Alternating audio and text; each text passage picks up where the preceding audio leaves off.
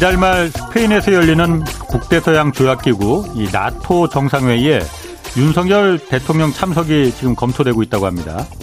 한국뿐 아니라 일본, 호주 등 유럽과는 좀 지리적으로 거리가 먼 이런 나라들의 정상들이 이번 나토 정상회의에 초대가 됐습니다. 이번 나토 정상회의에선 중국을 나토의 새로운 위협으로 규정하고 대응 방침을 밝힐 예정인데 며칠 전 미국 그 토니 블링컨 국무장관이 밝힌 새로운 대중국 전략과 이게 좀 맞물려 있어 보입니다. 블링컨 장관은 지구상 어떤 나라보다도 많은 혜택을 누린 중국이 지구촌의 보편적 가치를 지금 파괴하고 있다면서 중국에 대한 미국의 전략이 완전히 바뀔 것이다 이렇게 경고했습니다. 중국이 스스로 바뀔 것이란 기대에만 의존할 수 없으니까 자유롭고 포용적인 국제 시스템을 지키기 위해서 중국을 둘러싼 전략적 환경을 바꾸겠다 이렇게 표현했는데 이 말은 이제 더 이상 경고에만 그치지 않고 앞으로는 실질적 액션에 들어가겠다는 말로 해석이 됩니다. 중국 외교부는 블링컨 장관의 이 발표가 마치 중국을 겨냥한 전쟁 선언처럼 들린다 이렇게 강하게 맞받아쳤습니다. 가뜩이나 인플레와 긴축으로 침체 문턱에 서 있는 세계 경제에 미국과 중국의 이런 극한 대립이 등을 지금 떠미는 건 아닐까 우려가 됩니다. 네, 경제와 정의를 다잡는 홍반장, 저는 KBS 기자 홍사원입니다. 홍사원의 경제쇼 출발하겠습니다. 유튜브 오늘도 함께 갑시다.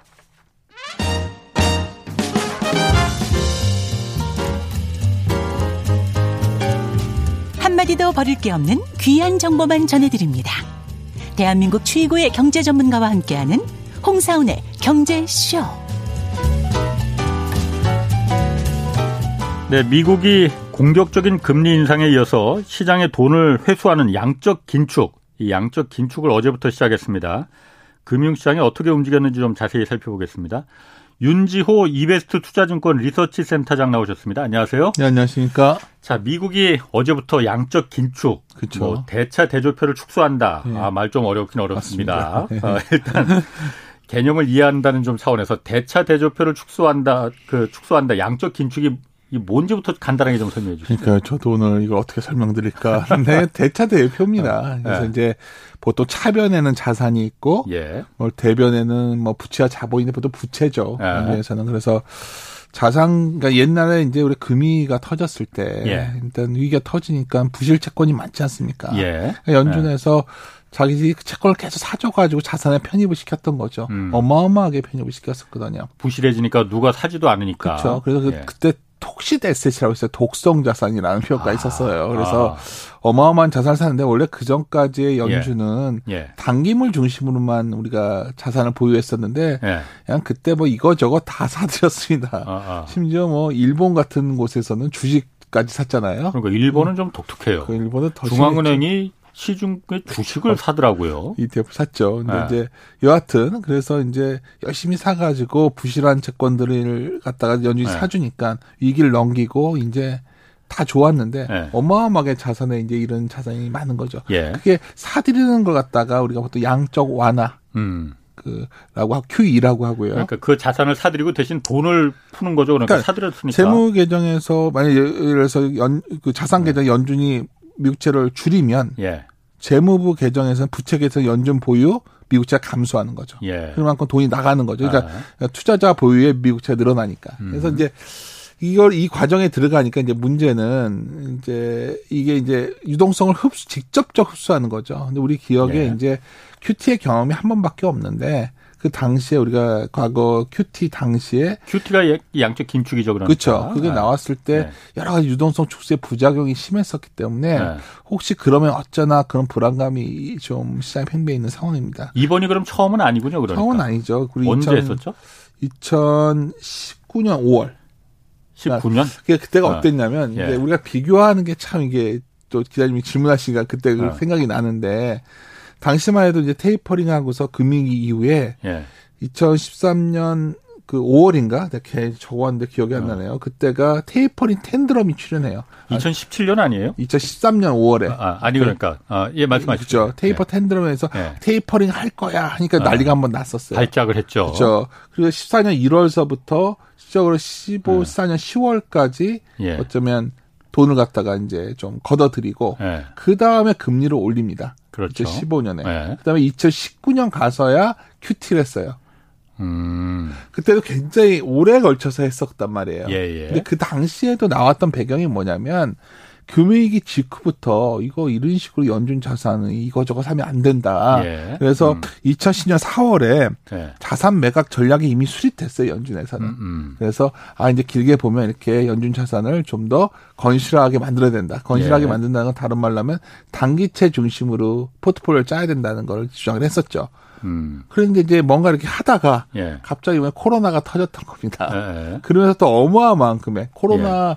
직후에 연준 자산이요. 예. 한 4.2조 달러였었는데 아. 그게 거의 9조 달러 육박했거든요. 두 배가 넘었네요. 그러니까 음. 어마어마하게 유동성을 갖다 예. 풀어줬는데 예. 이제 이제 회수를 해야겠죠. 그만큼 풀어줬다는 거니 5조 달러 이상을 풀어줬다는 그렇죠. 거 아니에요 시중에. 그래서 이제 시장에서는 말하는 게 뭐 여러 가지 규모가 나오지만 한 1조 달러 회수하면 예.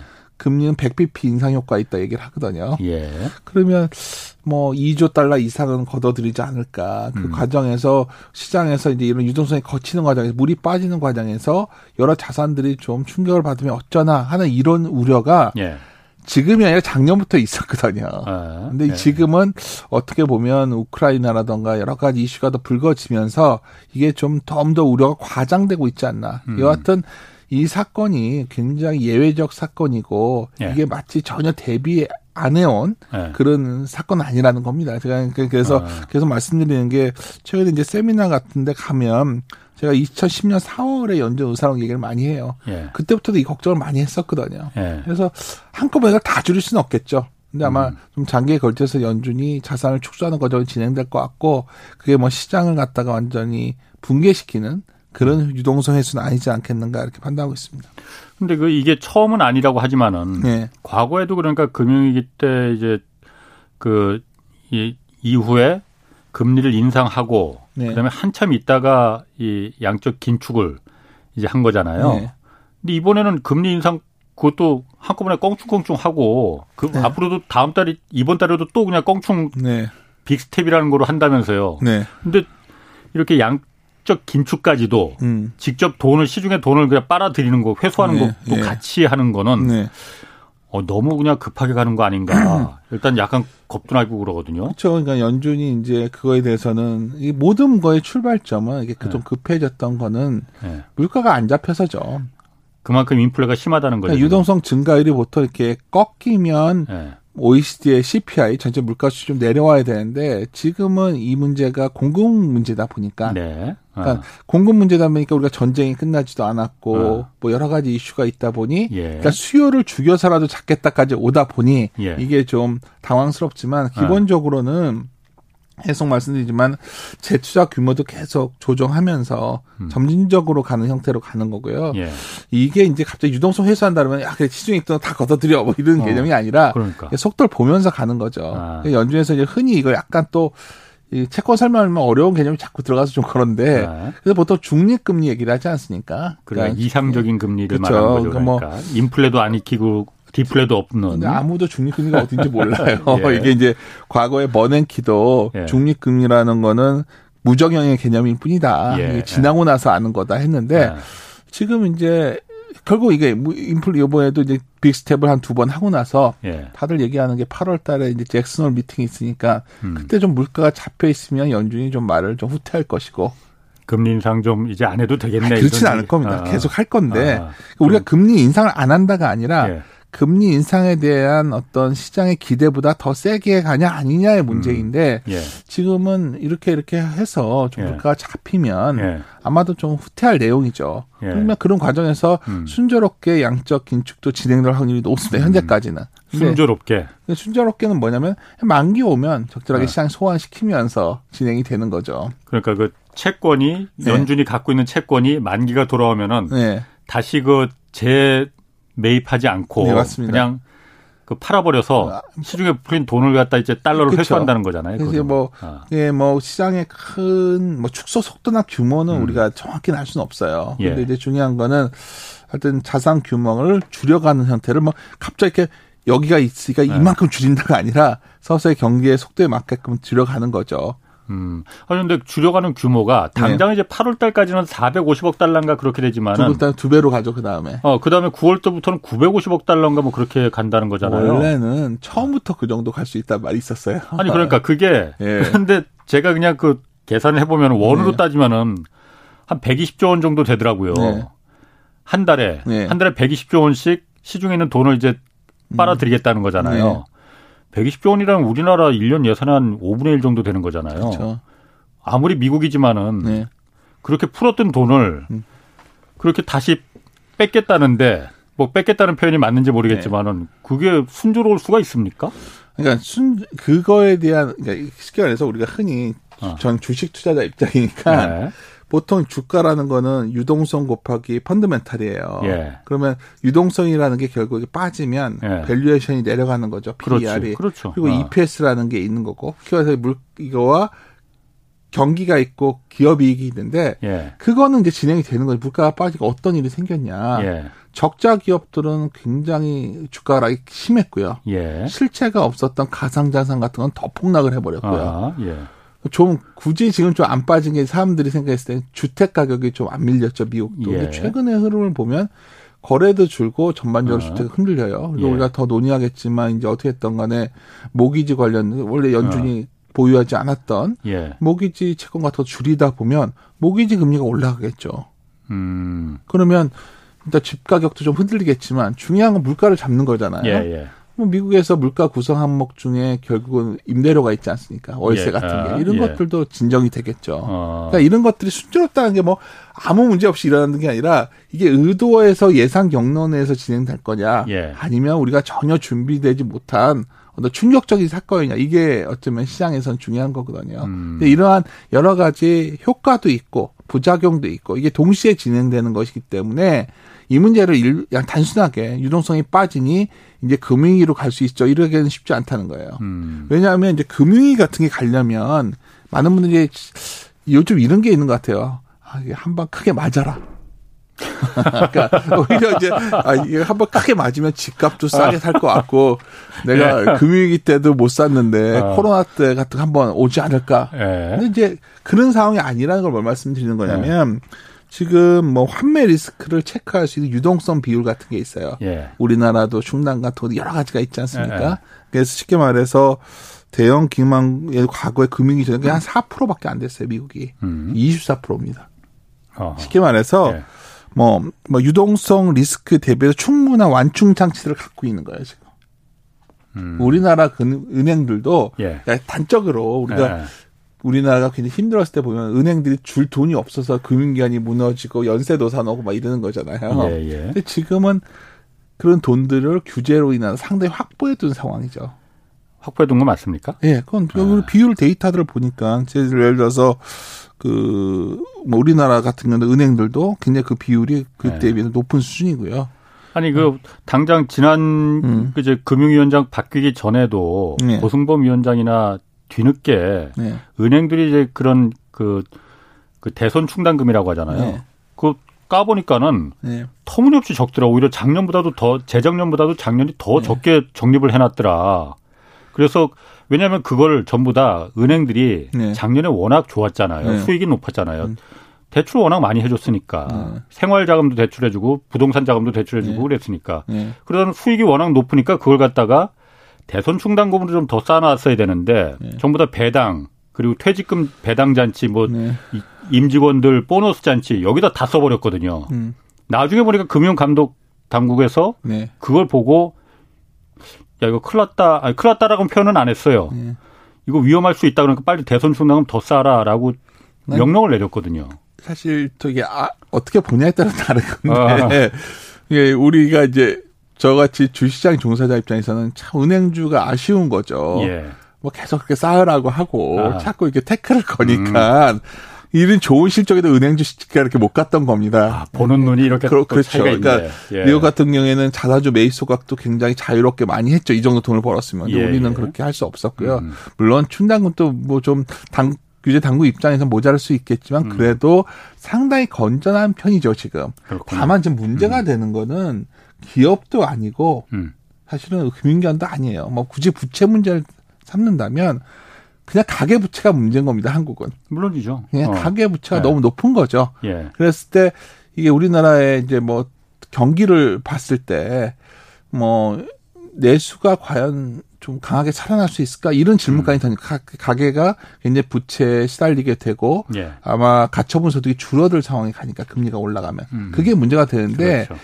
이제 그런 게 했을 때 문제가 생겼을 때 우리가 금융기관들이 문제가 생기고 무너지고 뭐 이럴 가능성은 굉장히 희박합니다. 예. 그렇기 때문에 최근에 보면 투자 대상 중에서 가장 매력적으로 많은 분들이 찾는 게 예. 회사채 아닙니까 요즘? 음, 음. 망하지 않을 것 같은 기업들이 예. 꽤 많은데 예. 비싼 금리에 조달을 하려고 하니 그래 그 정도 금리면 내가 채권을 사야지 예. 하는 수요도 있는 거예요. 그러니까 요즘 채권 수익률이 워낙 좋아져서 좋죠. 아, 주식이나 이런 건 워낙 위험 자산이니까 그러니까 아니었으면 아. 좋겠는데. 그, 그 증권사 계신 분 앞에서. 뭐 증권사 직원으로 와서 맨날 주식 좋다고 만 얘기한다 할지 예. 모르지만, 어떻게 자산을 놓고 본다면, 아. 최근에 좋았던 건뭐 배당이나 리츠라든가 이런 것들이 좋았던 예. 건 고정. 예. 이익이 나오는 거 굉장히 좋고요. 다만 이제 좀 불안해 보이는 게 부동산 쪽은 음. 좀 여러 가지로 좀 불안해지고 있죠. 그렇군요. 덜 빠졌으니까. 어쨌든 그러면 어제부터 이제 그 미국 음. 연준이 그 이 양적 긴축에 네. 이게 들어갔는데 네. 주식 시장은 반응이 어땠습니까? 미국 시장은 어땠고 우리는 그 거기 어땠는지 너무 걱정이 많았죠. 아. 그러니까 우리가 이제 아까 중립 저 같은 사람도 이렇게 걱정이 되는데 네, 뭐 아. 요즘처럼 연준의 그 아. 위원들 이름까지 다 아시는 것 같아요. 이제 연준에 누가 매파다, 아. 뭐 비둘기파다, 예. 뭐 블라드란 분이 작년부터 잘 보셨는데 아. 블라드가 무슨 말했다. 근데 예. 저는 오히려 예. 좀 이런 겁니다. 이건 인플레가 잡힌 거냐 안 잡힐 거냐 물어본다면 예. 잡히고 있습니다. 피가오는 했어요. 예, 예. 그러니까 어느 정도까지 내려오냐가 문제가 생긴 거죠. 음. 그러니까 많이들 안 내려 2%까지 만약에 연준이 추구하는 2%의 예. 금리들을 물가가 올라면 야 이건 완전히 경기를 망가뜨릴 거야 이런 우려들이 있었죠. 음. 근데 이제 예. 연준의 목표라는 거는 좀 평균적인 물가 수준을 예. 얘기하기 때문에 한 4%대 물가도 용인할 수 있는 거거든요, 당장은. 4%까지. 왜냐하면 평균적인 몇 년간 몇 년간의 물가 수준을 평균했을 때그 정도 나온다면 되는 거니까. 아, 몇 년간에서 2% 나오면 되니까 올해는 그렇죠. 4% 정도까지만 해도 뭐 그런 말을 아. 하는 분들도 있고 이게 그리고 뭐 아. 제가 저거 좀 생략을 하자면 예. 연준 위원들 별로도 굉장히 강공을 얘기하셨던 분들도 예. 상당히 말이 이제는 좀 약간 발을 빼는 거죠. 이것 예. 때문에 경기가 망가지지 않길 바라는 거거든요. 음음. 음. 또 하나 중요한 게 있어요. 연준이나 이런 것에서 굉장히 두려워했던 거는 예. 뭐 우리가 이 얘기도 역시 너무 투자자 입장의 시각일지 모르지만 임금이 오르는 게 제일 두렵거든요. 예. 임금이 만약 오르면 경직적이기 때문에 물가 물가가 제어가 안 됩니다. 예. 사실 70년대에는 노조가 매우 셌기 때문에 예. 그 당시에는 임금이 경기가 안전 임금이 계속 버텨줘서 그걸로 인해서 임금 spiral이 나면서 물가 통제가 안 됐었단 말입니다. 예. 근데 최근에 보면 예. 하여튼 뭐 이, 미국 같은 경우 임금 상승률에 대해서 좀 꺾이고 싶어 하는 거죠. 그러려면 음. 이제 중요한 게 저번에도 한번 와서 말씀드렸던 것 같은데 결국 일자리에 사람들이 나가서 일을 해야 되고 이민자들도 예. 좀 받아야 되고 음. 뭐 여러 가지 그런 조치들이 있죠. 그리고 해고들도 좀 늘어날 수 있고 예. 그런 징후가 좀 나오고 있는 거죠 지금. 예. 또 얘가 다른 것도 있어요. 원래대로 하면 온라인 물가라고 그래서 DPI라는 게 있어요. 온라인 물건데 DPI 물가는 음. 낮아야죠 원래는. 그렇죠. 뭐 물, 물류. 저장 물류비용이나 이런 게 좀그 원래는 좀 낮았죠. 아. 그래서 과거의 물가가 아. CPI와 예. DPI 차이를 보면 예. 이게 낮고 오히려 CPI가 음. 높았는데 예. 지폐가 너무 높아졌어요. 왜 배송비 이런 것 때문에. 아하. 그러니까 실제로 없으니까. 그렇죠. 그러니까 모든 우리나라도 네. 요즘 제일 뭐 홍 기자님도 이제 가끔 요새 네. 술 한잔 하실 텐데 네. 택시 잡으려면 못 잡지 않습니까? 네. 뭐 배송 인력이 없고 뭐 여러 네. 가지 문제들 이런 것들이 적응하는 어떤 물가의 적응인 아. 것 같아요. 어떨 때는 그러면 그런 쪽 임금이 높은 것들은 사람들이 일, 자리를 찾으면 예. 서서히 들어오는 사람들 생길 거고 음, 음. 그런 과정 속에서 나오는 이게 물가냐 예. 아니면 이게 구조적으로 바뀌지 않아서 예. 이제 계속 인건비도 이제 안 빠질 거고 예. 뭐 다시 온라인 그런 물가들도 그냥 계속 안 빠지고 이럴 거냐. 음. 뭐 상식적으로 생각해 봤을 때 시간의 문제일 뿐이지 물가도 좀 진정되지 않겠는가. 다만 네. 이런 건 있습니다. 제일 두려운 거는 물가의 구성원을 보면 사실 선진국은 에너지의 의주, 에너지가 너무 중요하고요. 네. 이머징은 농산물 가격이거든요. 예. 음. 그래서 그런지 저는 이제 물가 문제나 여러 금리 문제에 있어서 미국 정부가 어떤 액션을 취할 확률이 높다 보는데 그게 뭐 오늘 뉴스 나오기 전이었는데 음. 결국 사우디에 손을 내밀 수밖에 없다. 원유? 그쵸. 증산? 그래야 물, 그, 그, 사우디가 증산을 안 해준 방법이 없으니까. 예. 거기 빈살만이라는 사람이 있지 않습니까? 예, 뭐 요즘 미국하고 사이가 좀 틀어지긴. 틀어진 사람이고, 이제 하여튼 아. 그런데 이제, 어, 어젠가 뉴스를 봤더니 바이든 대통령이 사우디 이제 가더라고요. 네. 근데 그런 과정들, 음. 그러니까 제가 무슨 음. 말씀이냐면 물가가 피가웃 안 되고 계속 네. 올 고물가를 유지할 거야. 네. 이 전망이 맞는다면 음. 사실 큐티와 맞물려서 이러한 긴축 정책이 음. 굉장히 파국적 상황으로 갈 수가 있는 거예요. 예. 근데 네. 그게 아니라 물가가 좀 진정되는 기미가 온다면 예. 우리가 통제 가능한 범위 내에서 예. 좀 우리가 예상 시나리오를 벗어나지 않는 그런 아. 가능성이 있지 않나 이렇게 보는 겁니다. 뭐 제가 뭐 그 부분 좀 궁금한 게 있어서 질문을 드리는데 먼저 아까 임금 관련해서 네. 얘기를 하셨는데 사실 그 부분은 임금이 올라가면 사실 다시 내려가기는 힘들어요. 그 맞습니다. 그 하방 경직성이 있기 때문에 네. 여태까지 계속 임금이 올라가면은 그게 인플레를 바로 건드리니 이거는 굉장히 위험한 거야라는 게 사실 80년대 이제 신자유주의가 전국에 펼치면서 임금을 함부로 올리면 큰일 나는 거야라는 건 게 이제 우리 네. 어, 특히 이제 경제 쪽에서는 그게 아주 이미지 그 고착화돼 있는데 네. 저는 사실 그건 좀 반대입니다. 예. 아, 임금이 같이 올라가야만이 물가가 올라가는 그렇죠. 만큼 지갑을 열 수 있는 여력이 생기는 네. 건데 물가는 올라가는데 그럼 임금을 올리지 말라고 하면은 그럼 어떻게 하라는 거야? 오히려 경기를 죽이자는 얘기 아닌가? 이게 굉장히 아. 이제 중요한 포인트를 짚으셨는데 네. 근데 여기서 이렇게 될 수가 있죠. 이제 지난 30년의 사이클이 바뀐 것이다의 논의도 시작된 거예요. 예. 쉽게 말해서 신자유주의가 나오면서 신자유주의가 뭡니까? 결국은 우리가 70년대 물가 문제를 잡기 위해서 예. 파괴적인 금리 인상 예. 그리고 또 파괴적인 노동, 노동 정책을 썼던 거예요. 음. 그래서 결국은 그 대처가 여러 가지 파업을 음. 강경 진압하고 레이건도 나오고 그래서 물가가 잡히고 또 우리가 볼코라는 사람이 소환됐는데 최근에 볼코가 그게 엄청난 음. 금리 상승을 통해서 예. 물가를 잡았죠. 그다음에 30년이 왔는데 저는 이 말씀을 가끔 드려요. 지난 70년대로 가는 것도 아니고 예. 또 신자유주의가 연장되지도 않을 것 같아요. 근데 예. 분명한 예. 거는 우리가 이제 이런 상황이 왔는데 현상을 보고서 투자를 결정해야 되기 때문에 음. 분명한 건 이제 어떤 스탠스가 나올 거냐가 중요한데 음. 제 생각에 임금을 억제하는 쪽에 정책 우호적인 게 나올 확률이 매우 높아요. 지금 이런 얘기 계속 하니까. 예, 그러니까 아, 제가 얘기하는 것도 있지만 예. 그래서 최근에 나온 현 정부의 아, 성격이 음, 새로운 정부는 아무래도 친기업적이고 규제 완화. 예. 음, 그러다 보면 이제 벌써 법인세 인하 얘기가 나왔잖아요. 예, 우리가 예. 지난 5년간 실효 법인세율이 빨리 올라온 것도 있지만 이것도 법인세를 3% 났지만 기업이 3% 늘어나는 거잖아요. 않습니까? 음. 동시에 어, 임금에 대해서도 상당히 어쩌면 기존 정책과 다르게 가능성이, 가능성이 높다는 거죠. 자, 이게 뭐, 경 기자님은 이제 이런 표현이 싫을 수 있지만 기업 입장에서는 좋아하는 네. 뉴스인데 네. 노동자 입장에서는 상당히 네.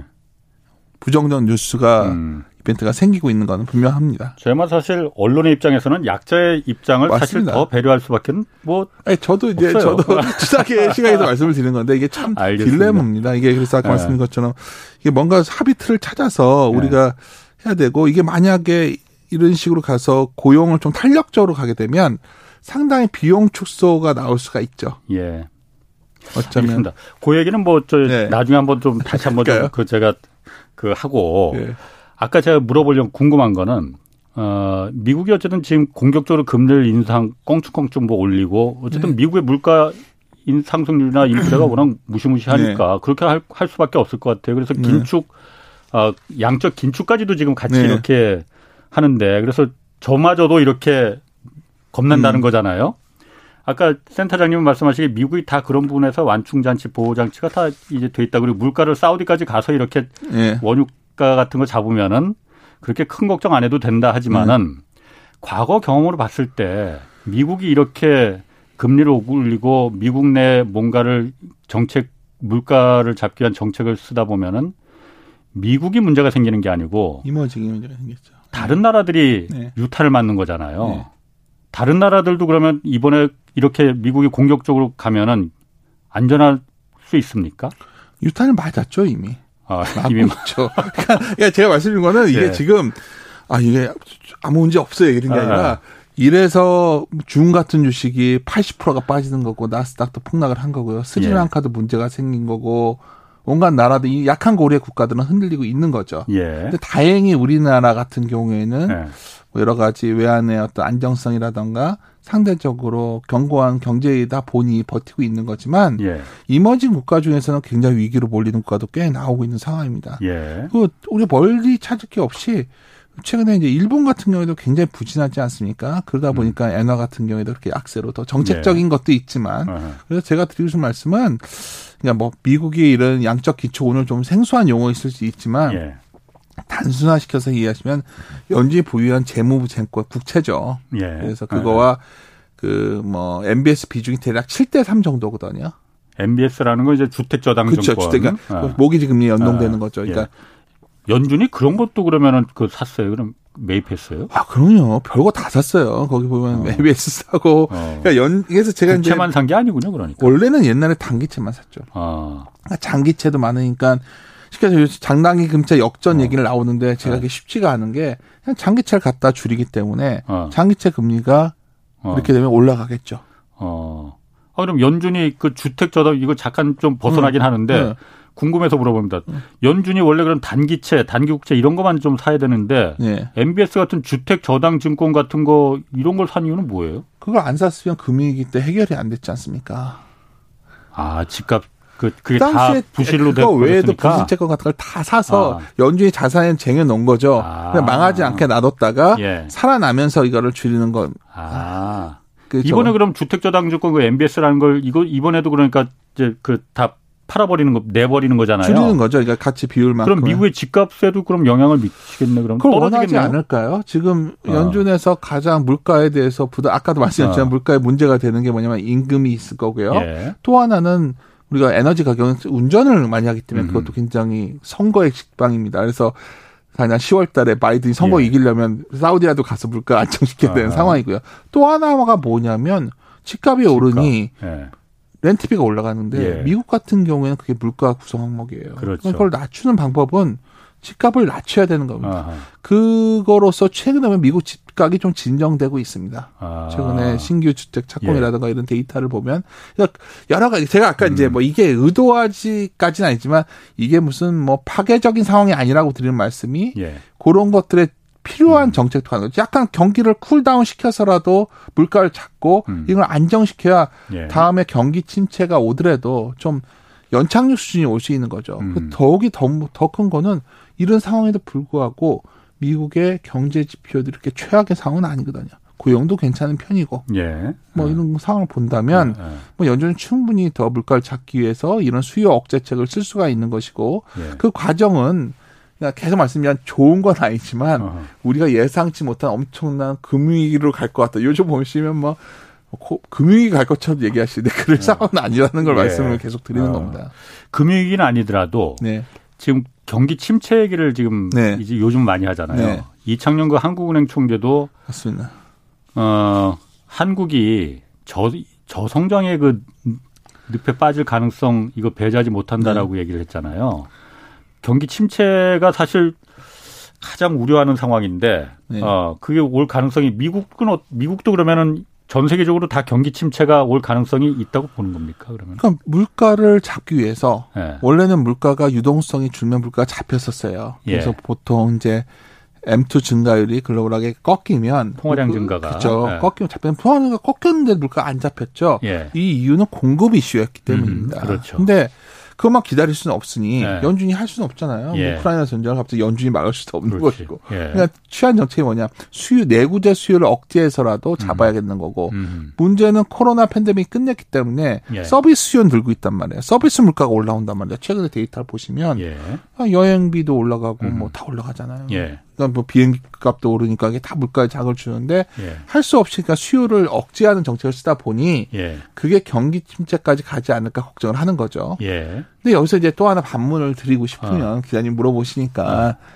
아니 이렇게 다 똑같이 경기 침체 온다고 그랬을 때는 경기 침체를 다들 경제 주체가 준비를 많이 하거든요. 음, 예. 그, 그 과정에 기업들은 알아서 비용을 줄이려 할 것이고요. 예. 뭐 구조적으로 부진 사업은 철수시킬 것이고 음. 그 과정에서 사람을 줄일 수도 음. 있는 거죠. 예. 근데 이런 게 결국 경기 침체를 좀 제한시키는 변수가 될 수도 있는 거고요. 음. 또 하나는 미리 준비하니까. 그렇죠. 아. 그러니까 아니 뭐 글로벌하게 지금 다들 경기 침체가 올 거라고를 어, 그 예측하고 예. 기업들이 액션을 하잖아요. 어, 예. 오늘 당장 오늘 아침에 어떤 일이 있었냐면은 마이크로소프트가 하 나 실적이 잘 나왔는데 예. 가이던스 안 좋게 얘기해요. 어. 뭐라고 하냐 달러 강세 때문이다. 그렇게 어. 얘기를 했어요 그냥. 어. 어. 달러 강세도 좀 웃기잖아요. 미국의 무역 적자가 저렇게 심한데.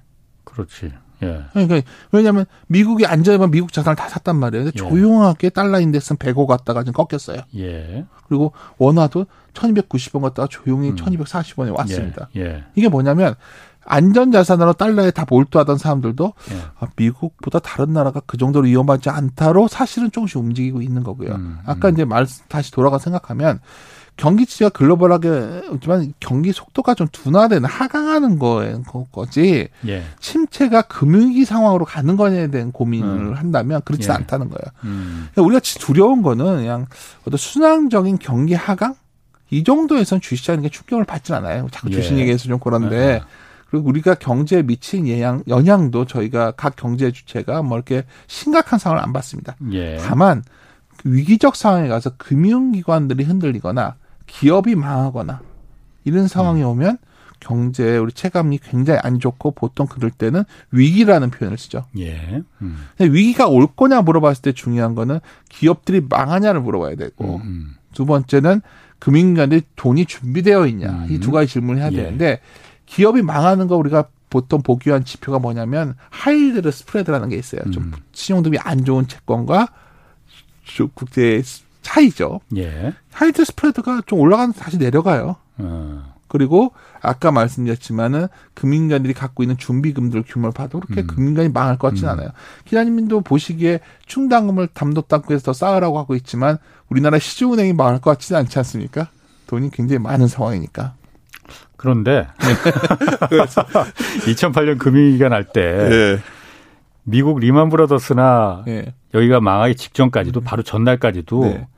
아무 문제 없다고 했거든요. 아, 그렇죠. 그러니까 아, 그러다 저, 진짜 망해버린 거거든. 저도 그때 경험을 갖고 있는 네. 세대로서 네. 드리고 싶은 말씀은 그 금융위기 때문에 그 뒤에 많은 어. 금융자본에 대한 규제들이 생겼어요. 예. 음. 근데 아직까지 그 규제를 못 풀고 있습니다. 음.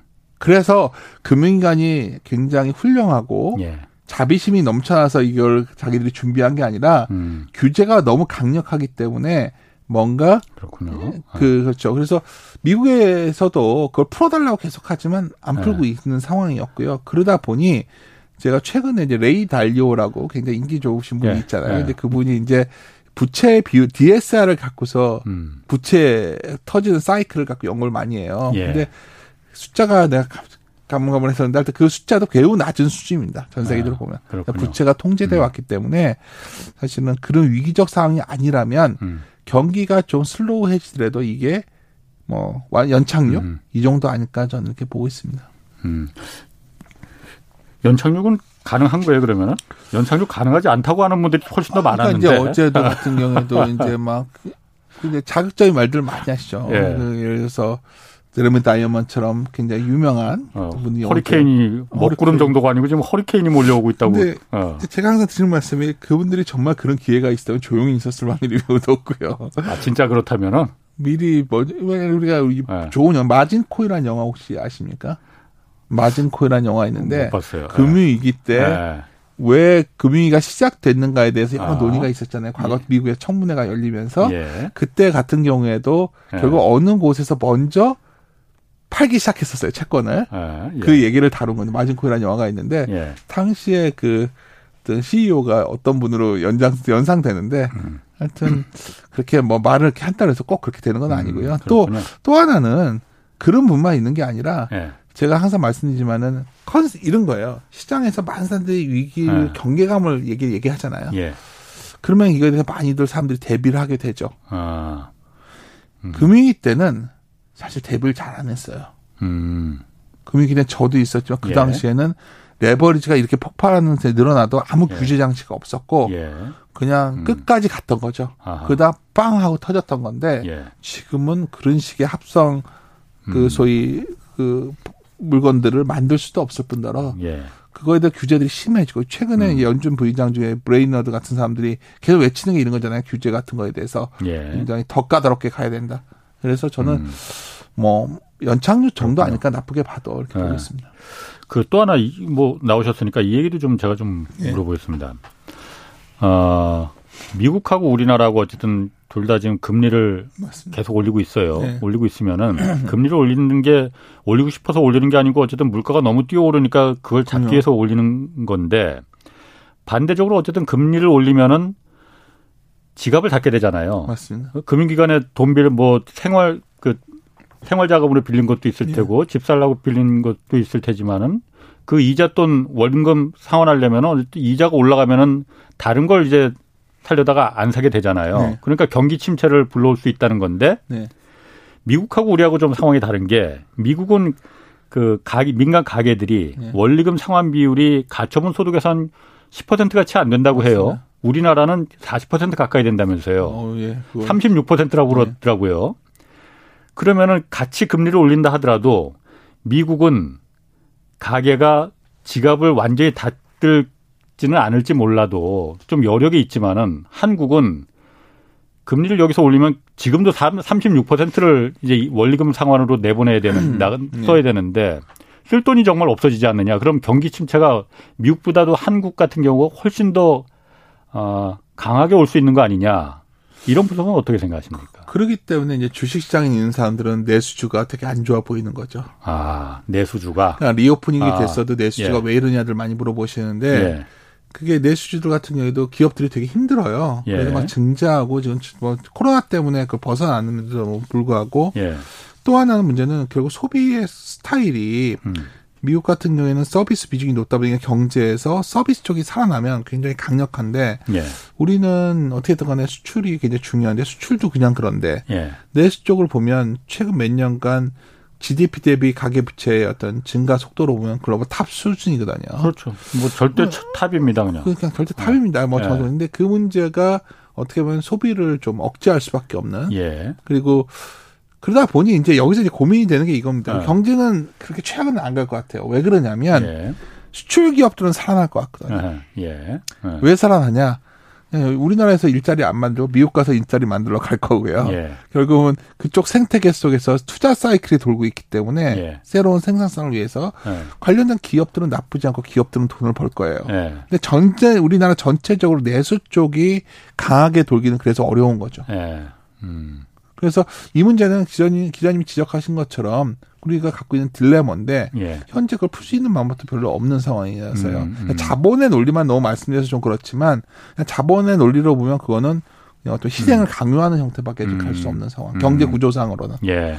그래서 이게 대해서 뭐 저도 뭐 정책 당국들이 좀 더 고민을 하지 아, 아. 않을까 봅니다. 그리고 특히 최근에 이제 아까 계속 말씀하시는 가운데 음. 시장에서는 이런 고민을 하는 거예요. 새로운 한국은행 총재님이 너무 뛰어나신 분인데 예. 굉장히 말이 굉장히 직설적이시잖아요. 어, 어, 좀 직설적입니다. 어, 그러니까 약간 당황하는 거죠. 어, 아. 여기가 미국이 아닌데 갑자기 어 근데 우리가 어, 이제 굉장히 그러니까. 어쩌면 연준처럼 시장과 의사소통을 어. 하시려고 작정하신 것 같아요. 그분이 예. 제 고등학교 선배라서 그런지 아, 저하고 비슷하게 말이 굉장히 직설적이에요. 약간 말대로 하려고 어. 왜냐면 이분은 중앙은행의 신뢰성을 강조하시는 것 같거든요. 예. 어. 그러면 시장에서는 고민을 하는 거죠. 어, 예. 저도 물가 우선이라고 했으면 어디까지 가는 거지? 예. 뭐 이런 고민들을 과거 좀 약간 한국내 총재님들이 음. 좀 그래도 약간 눈치 보고 많이 그러셨는데 그런 스타일은 아니라는 거기 때문에 네. 사실 그 문제에 있어서 소비 위축 가능성은 아. 분명히 존재하고 그건 경기에 굉장히 부정적 예. 요인 건 분명합니다. 네. 그래서 뭐 저 같은 최종적 자꾸 주식 얘기를 들어서 그러는데 네. 어 저는 이제 주식을 선택할 때도 상당히 그쪽이 만만치 않은 상황 지금 아. 내수 쪽이 내수 관련주는 그럼 좀 어 뭐 조심이라고 해야 될까? 뭐 그런 경계 뭐 조심이랄 네. 수 있죠. 그러니까 네. 코로나가 이제 우리가 이랬던 거죠. 코로나 이후에는 코로나 네. 이전으로 그 바로 복귀될 것이다 생각하셨잖아요. 예. 그렇지 않을 거라는 거죠. 아. 그러니까 코로나가 지속되지도 않지만 코로나 이전 세상으로 돌아가지도 않을 것 같다는. 그래서 예. 최근에 보면 물론 영화관 같은 데 사람도 많이 늘어나고 그렇게 하고 있지만 음. 과거 같이 이렇게 뭐 엄청나게 해외여행이 이럴 것 같지는 않고 예. 뭐 이런 코스트를 담당할 수 있는 사람들이 많지 않은 거죠. 비행기 값도 예. 올랐는데 음. 이것을 감당하면서 여행을 갈 정도의 예. 과거처럼 소득들이 그렇지 않을 것 같고 여러 가지 이런 문제들 때문에 아. 내수가 생각보다 경기에 부정적 영향을 줄 확률이 높다는 겁니다. 그건 그, 아까 지적하신 어. 게 많다는 걸 말씀드린 거예요. 헤이든 님이 지금 유튜브에서 이거 물어보셨는데 그럼 수출 기업들은 상대적으로 내수 위주보다는 좀 어, 여건이 좋아 좋을 수도 있는데 예. 어, 중국 의존도가 굉장히 높잖아요. 맞습니다. 그 상황에서 그럼 이게 좋다고 말할 수 있느냐? 그러니까 중국 문제도 네. 여기 또, 또 질문이 들어오실 테니까 우리나라 내수 네. 기업들은 수출은 또 중국이 수출이었어요. 화장품부터 다 아, 아 그렇죠. 면세점 같은 것들 예. 다안 되고 있잖아요. 예. 그 문제가 있고 미국과 중국의 갈등은 분명히 좀 더 이어지겠지만 서로 급해졌어요. 이제는. 음. 그러니까 저는 중 미국이 결국 관세에 대해서 대중국 관세. 아, 내칠 수밖에 없어요. 물가를 어. 잡을 위해서 뭐든지 해야 되거든요, 지금이요. 그렇지. 그러니까 중국에서 들어오는 물건들에 대해서 지금 미국이 관, 관세를 그 특별 관세를 더 높게 매고 아, 있잖아요. 어차피 그것도 트럼프가 했던 거잖아요. 아, 지금 뭐, 그렇지. 뭐 지금 다시 낮춰준다고 해서 뭐 그렇죠. 어. 물론 정치적으로는 각을 세우겠지만 그럼 물가가 낮 수입 물가가 낮아지니까 어떻게든지 물가를 낮춰야지 예. 중간 선거에 음. 참패는 안 당할 거 아닙니까? 뭐 예, 예. 정치인 아닙니까? 바이든이 아무리 훌륭하더라도 정치인이고 예. 시진핑도 정치인입니다. 음흠. 중국도 지금 현재 의외로 비판 내부적인 예. 어떤 약간 어. 여러 가지 이론도 나오고 있는 어. 상황이에요. 그러면 올 여름이 지나가면 가을쯤이면 서로 그러니까 서로 화해해서 껴안는다가 아니라 예. 적당한 수준의 타협을 할 수밖에 없고 또 하나 예. 중요한 게 있어요.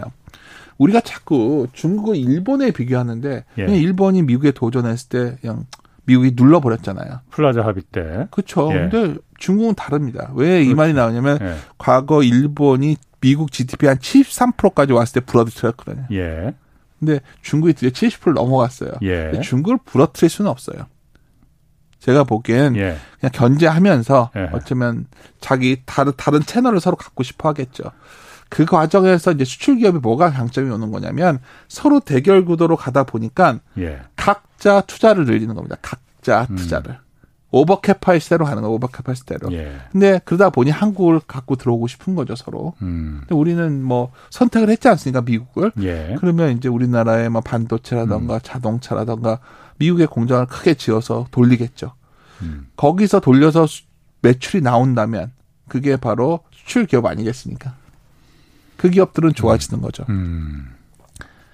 국내 기여하는 게는 두 번째고 사실 중국 의존도가 좀 적은 그렇죠. 수출 기업들이 중국은 비중을 어. 낮춰갈 확률이 매우 높아요. 어. 이제는 아니 뭐 이럴 정도 나왔으면 우리가 뭐 인정해야 되는 거 아닙니까? 뭐 예. 이렇게 비중을 조절해 가고 음. 있고 이쪽 시장이 예. 더커 보인다는 판 보여요 저는.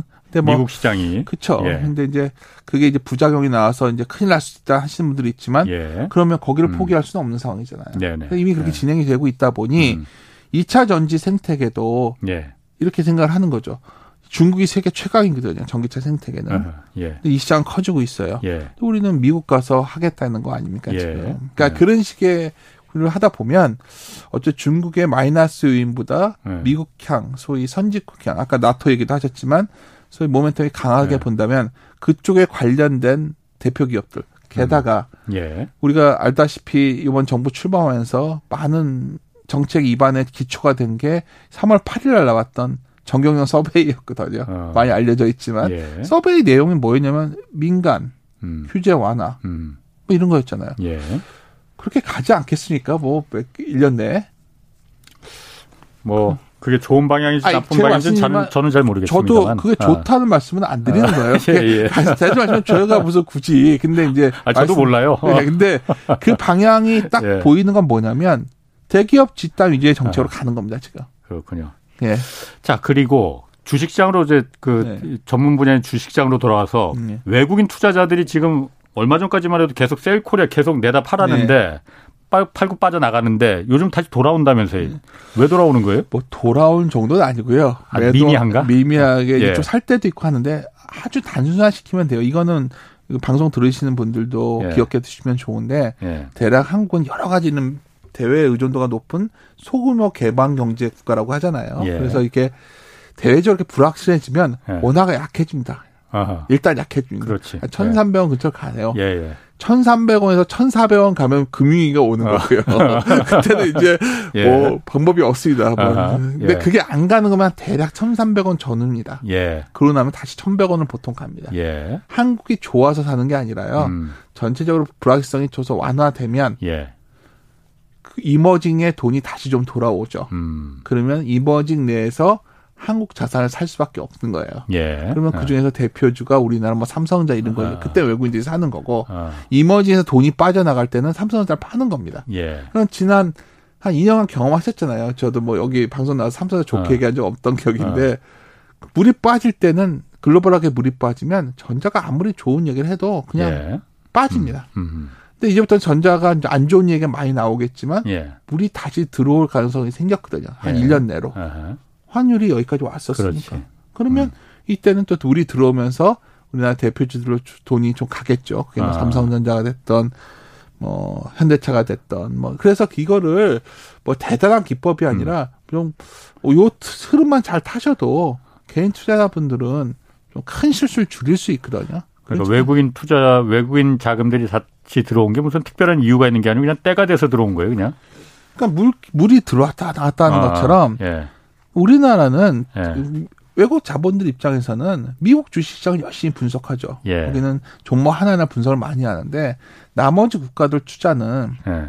생각보다 굉장히 유동성에 의존합니다. 그러니까 음. 위험을 좀 더 확산할 때 되면 들어가고 줄여갈 때는 빼거든요. 예. 음. 근데 최근에 보면은 어떻게 했던 거네. 아까 마이크로소프트를 오늘 아침에 실적 발표할 때 음. 기업 미국의 기업들마저도 강달러가 우리한테 이렇게 마이너스야. 왜 음. 사방에서 외친다 말인데 지금 강달러를. 예. 그러면 최소한 우리가 얼마 전까지도 원화가 뭐 한 다들 뭐 1,400원 갈 수도 있다 뭐 이런 말 있었어요. 불과 얼마 전에. 그런 얘기도 있었어요? 1,300원, 1,300원 금액이 간다고. 아, 근데 예. 그때가 아. 어쩌면 1,290원 이럴 때였었고요. 예, 예. 달러 인덱스 기준 105 정도였거든요. 아. 그렇다면 거기서부터는 외국인들은 크게 팔지는 않죠. 음, 이건 그렇군요. 반복돼 왔던 성격입니다. 음. 그리고 아까 reopening 주 관련해서도 좀 네. 얘기를 했었는데 네. 이제 뭐 거리두기 해제되고 그 완화되고 그러니까는 reopening 주가 이제 불붙어야 되는데 이게 그렇지 않은 것 같아요. 급락하는 데도 있다고 그러던데 reopening 어, 관련해서 문제는 돈이 없거든요. 누가? 그 기업들이 reopening 기업들이. 아 그동안 그동안에 회사 돌려야 되니까 아. 빚도 많이 지고 예. 또 사람들도 많이 잘랐어요. 예. 여행사들도 사람 많이 줄여놨는데 예. 다시 그 네트워크를 복원하는데 돈이 많이 드는데 아직은 매출에 자신이 없으니까 예. 그 정도로 확대는 안 하고 있어요. 예. 그리고 여행사들도 그렇죠. 그리고 뭐 극장 같은 데도 많이 줄이고 예.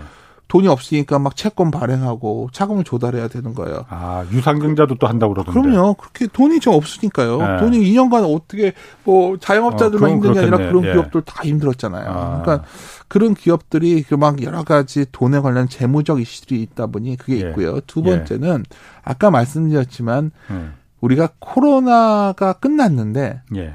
코로나 이전으로 바로 돌아갈 것 같지는 않아요. 그러니까 많은 음. 것들이 2년 동안에 많은 게 붕괴되었고 예. 그게 복원하는데 시간이 상당히 필요할 것 같고요. 예. 그래서 그 과정 re, reopening에 관련된 여러 기업들이 그전과 같은 지위를 얻기까지는 상당히 음. 시간이 필요하다. 예. 그러니까 숫자가 좋아지는 속도는 느린데 아. 그 동안에 잘못된 어떤 그러니까 여러 가지 환경 때문에 비용은 늘어나 있는 구조예요. 음. 이 미스매치 때문에 아직은 reopening 기업들이 음. 아주 강하게 올라올 만한 어떤 동이 나지. 지금까지는 아 reopening 되면 좋아질 거야 기대감으로 그렇지. 올라왔는데 예. 이제부터는 겁이 나는 거죠. 아. 하지만 조금씩 온기는 돌고 있습니다. 최근에 아주 흥미로운 현상은 예. 백화점 매출을 봤더니 예. 옷이 이렇게 잘 팔려요. 나가야 되니까. 어, 그러니까 어. 그래서 의류업체들도 저희가 많이 뒤져보려고 하고 있고 예. 백화점도 매출 어. 중에 구성을 보면 예. 면세점이나 이런 쪽 비중은 안 좋은데 예. 의류를 일단 옷을 사기 시작했구나. 그것 어. 보면 뭐 서서히 그러니까 리오프닝들이 좋아지고 있습니다만 다만 어. 우리가 기대 수준에 비해서 그 속도가 더딘 거 아니겠는가 하는 판단입니다.